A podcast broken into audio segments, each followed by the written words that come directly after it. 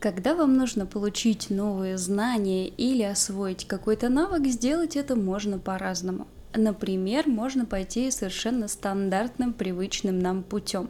Вспомните, как мы делали это в школе. Сначала изучали сложение и тренировались, тренировались, тренировались. Затем вычитание, затем умножение, деление и так далее, и так далее.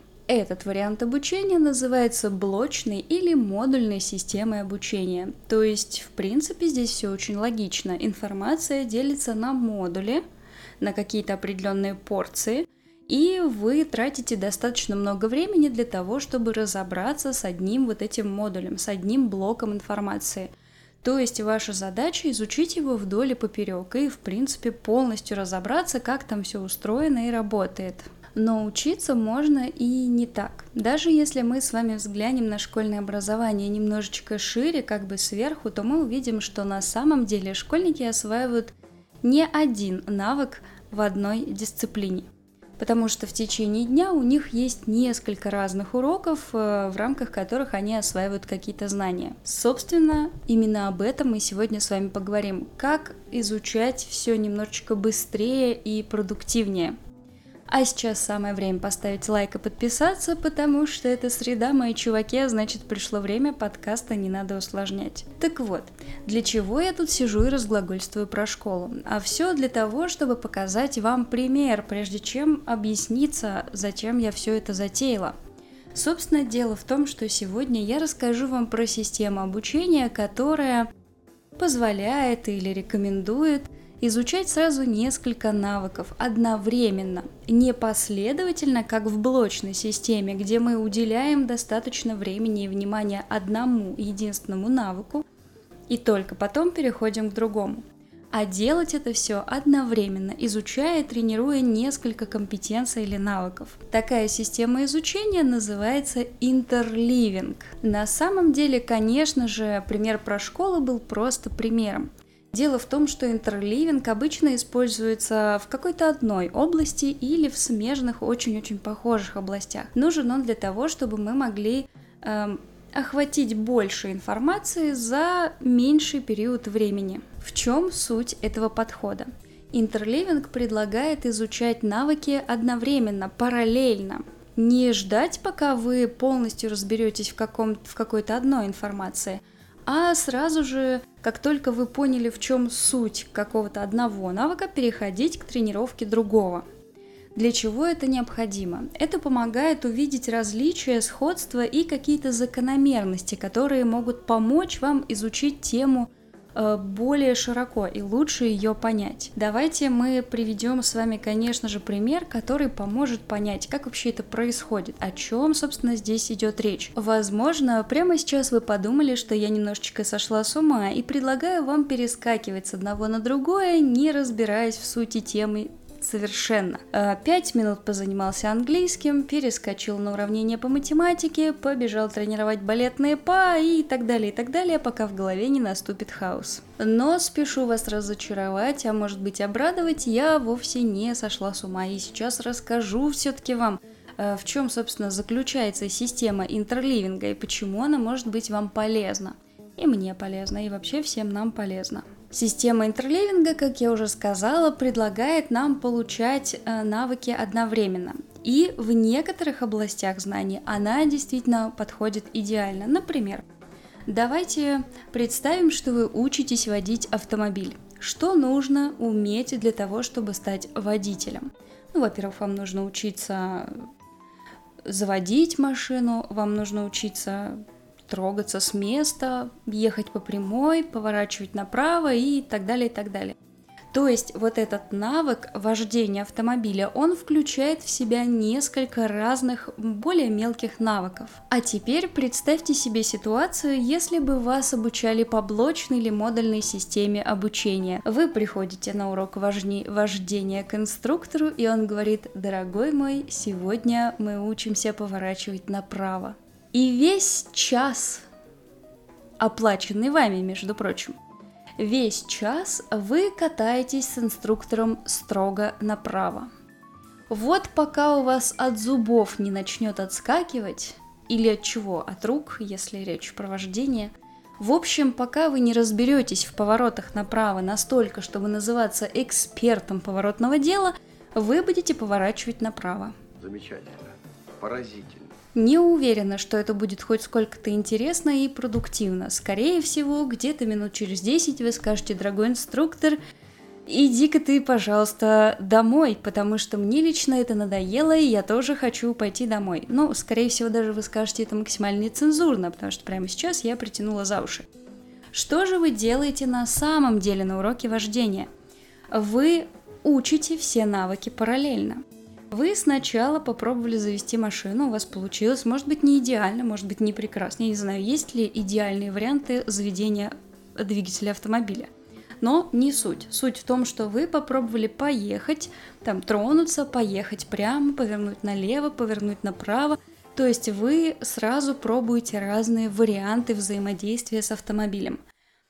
И в этом заключается как раз принцип интерливинга. Вы смотрите на то, как реагирует автомобиль, как реагируете вы в разных ситуациях. Вы сравниваете навыки поворота налево и поворота направо. Ну, возможно, неосознанно, но все-таки сравниваете. Вы запоминаете, что происходит с автомобилем в этом случае, что происходит в этом случае. Собственно, это помогает вам учиться и получать вот этот большой комплексный навык вождения автомобиля быстрее и продуктивнее. То есть понимаете, о чем я, да? Первый и самый большой плюс интерливинга в том, что он на самом деле помогает нам учиться быстрее. А второй важный плюс – это гибкость мышления. Когда вы тренируете разные навыки, вы не зацикливаетесь на том, что вам нужно идти по какому-то одному сценарию. Для вас все происходит неожиданно, и ваш мозг учится в том числе искать решения для задачи. И вот сейчас я прям слышу с той стороны э, экранов и э, наушников, как э, у вас промелькнула мысль о том, что дело пахнет повышением нагрузки. И здесь вы, конечно же, правы. Когда вы учитесь по системе Interliving, естественно, вы повышаете свою собственную нагрузку, потому что вы в одну единицу времени изучаете большее количество информации. Но Несмотря на это, обучение по такой системе может быть гораздо эффективнее. Я вам расскажу про один интересный и увлекательный эксперимент, который провели вы ни за что не догадаетесь не на собаках, а на бейсболистах. Хотя это были студенты. Ну, снова, как всегда, все это работает. Экспериментируем на студентах и собаках. Так вот, эксперимент этот проводили с бейсбольной командой Политехнического университета штата Калифорния. Я думаю, представляете себе, в чем состоит суть бейсбола, да? Кто-то кидает мяч, кто-то отбивает, кто-то бежит. Так вот, есть вот эти два прекрасных человека. Один питчер, это тот, который кидает мяч, а второй, который отбивает, называется баттер. Как масло. Но, видимо, это бить. Ну ладно, не суть важно. В общем, важно, что вот этих людей, которые отбивают мяч, собрали в две небольшие команды, то есть, ну, взяли одну бейсбольную команду, поделили ее на две и предложили потренировать им процесс отбивания мяча, потому что это на самом деле очень сложно – а почему это сложно? Потому что процесс кидания мяча, он тоже не так-то прост. Почему? Потому что кидать мяч – это тоже целая наука, и есть как минимум три варианта подачи, которые сложно отбивать. А, часть из них вы, кстати, видели, скорее всего, в кино и сериалах. Во-первых, есть фастбол. Это прямая, очень быстрая подача, то есть мяч летит с невероятной скоростью, и, соответственно, из-за этого его сложно отбить. И есть еще крученая подача, когда мяч летит по какой-то непонятной вот такой вот э, траектории, и, соответственно, человеку, который его отбивает, довольно сложно понять, где окажется мяч прямо сейчас, э, когда уже значит, наступит время отбивания. Третья такая сложная подача – это ball. Это когда мяч летит медленно. И тут тоже довольно сложно получается предугадать, где он окажется, потому что его скорость какая-то непонятная. В чем, собственно, заключался эксперимент? Команду бейсболистов поделили на две небольшие команды и предложили им потренироваться в процессе отбивания мяча. И каждая из команд работала по своей собственной системе. Одна команда отрабатывала конкретные подачи, то есть они пришли, значит, 15 крученных подач им сделали, они отбили, молодцы, передохнули, пошли поотбивали фастбол, потом то же самое 15 раз, потом отдохнули, потом пошли слоубол поотбивали, ну, то есть понятная система, да, пришел, потренировался, э, передохнул, переварил, потренировался, ну и так далее. Вообще стандартная прекрасная схема а вторая часть команды тренировалась по системе интерливинг. И у них была целая мясорубка. В общем, в чем дело? Им делали подачи хаотически. Этот вот человек, который отбивает, он никогда не знал, какая подача ждет его прямо сейчас. То есть его задача была натренировать сразу все три навыка работы с разными подачами. И, соответственно, таким образом он должен был э, мало того, что отбить эту подачу, так еще и предугадать, какая она будет, сориентироваться, там, сгруппироваться или не знаю, что они там делают, ну, в общем, принять решение и э, совершить определенное действие в зависимости от типа передачи подачи. В процессе обучения, естественно, обе эти команды опросили, как они вообще считают, как идет процесс обучения, нормально или как-то не очень, хорошо или стоит прекратить. И, конечно же, та вторая команда, которая занималась по системе Intraливинг, ответила, что как-то процесс идет слишком туго. Очень тяжело, невозможно предугадать. Нам кажется, что наш прогресс будет вообще невероятно низким, потому что мы часто совершаем ошибки. Ну а первая часть команды ожидаемо ответила, что все в целом хорошо, все прекрасно. Я вот, знаете ли, 15 э, крученых в прошлый раз отбил вообще как легко. И спустя 6 недель мучений ученые-исследователи все-таки сняли результат. Какой у них там получился в их эксперименте. А оказалось, что, конечно же, ожидаемо обе команды подтянули свои навыки отбивания мяча. Но вот вторая команда, занимавшаяся по системе интерливинг, подтянула их гораздо выше и стала намного лучше, чем та команда, которая тренировалась по стандартной схеме обучения. Ну и, естественно, проверяли их уже не в рафинированных условиях, а в условиях неизвестности, когда ты не знаешь, какой мяч тебе сейчас в лицо полетит. Ну, что в принципе, опять же, логично, потому что в реальной игре никогда тебе питчер не скажет «Эй, я сейчас буду крученую кидать, готовься!» Ну, поэтому понятное дело, что Э, для второй части команды такие условия оказались более понятными и привычными, а для первой это была полная неожиданность. Забавно то, что когда вы оттачиваете один и тот же навык, знания чаще всего записываются в краткосрочную память, потому что вам прямо сейчас нужно отточить, применить э, и пойти дальше. И поэтому, естественно, мозг наш, как мы знаем, очень любит лениться, и он записывает ну так вот в ближайший блокнотик, который ему попался, чтобы можно было применить это прямо сейчас.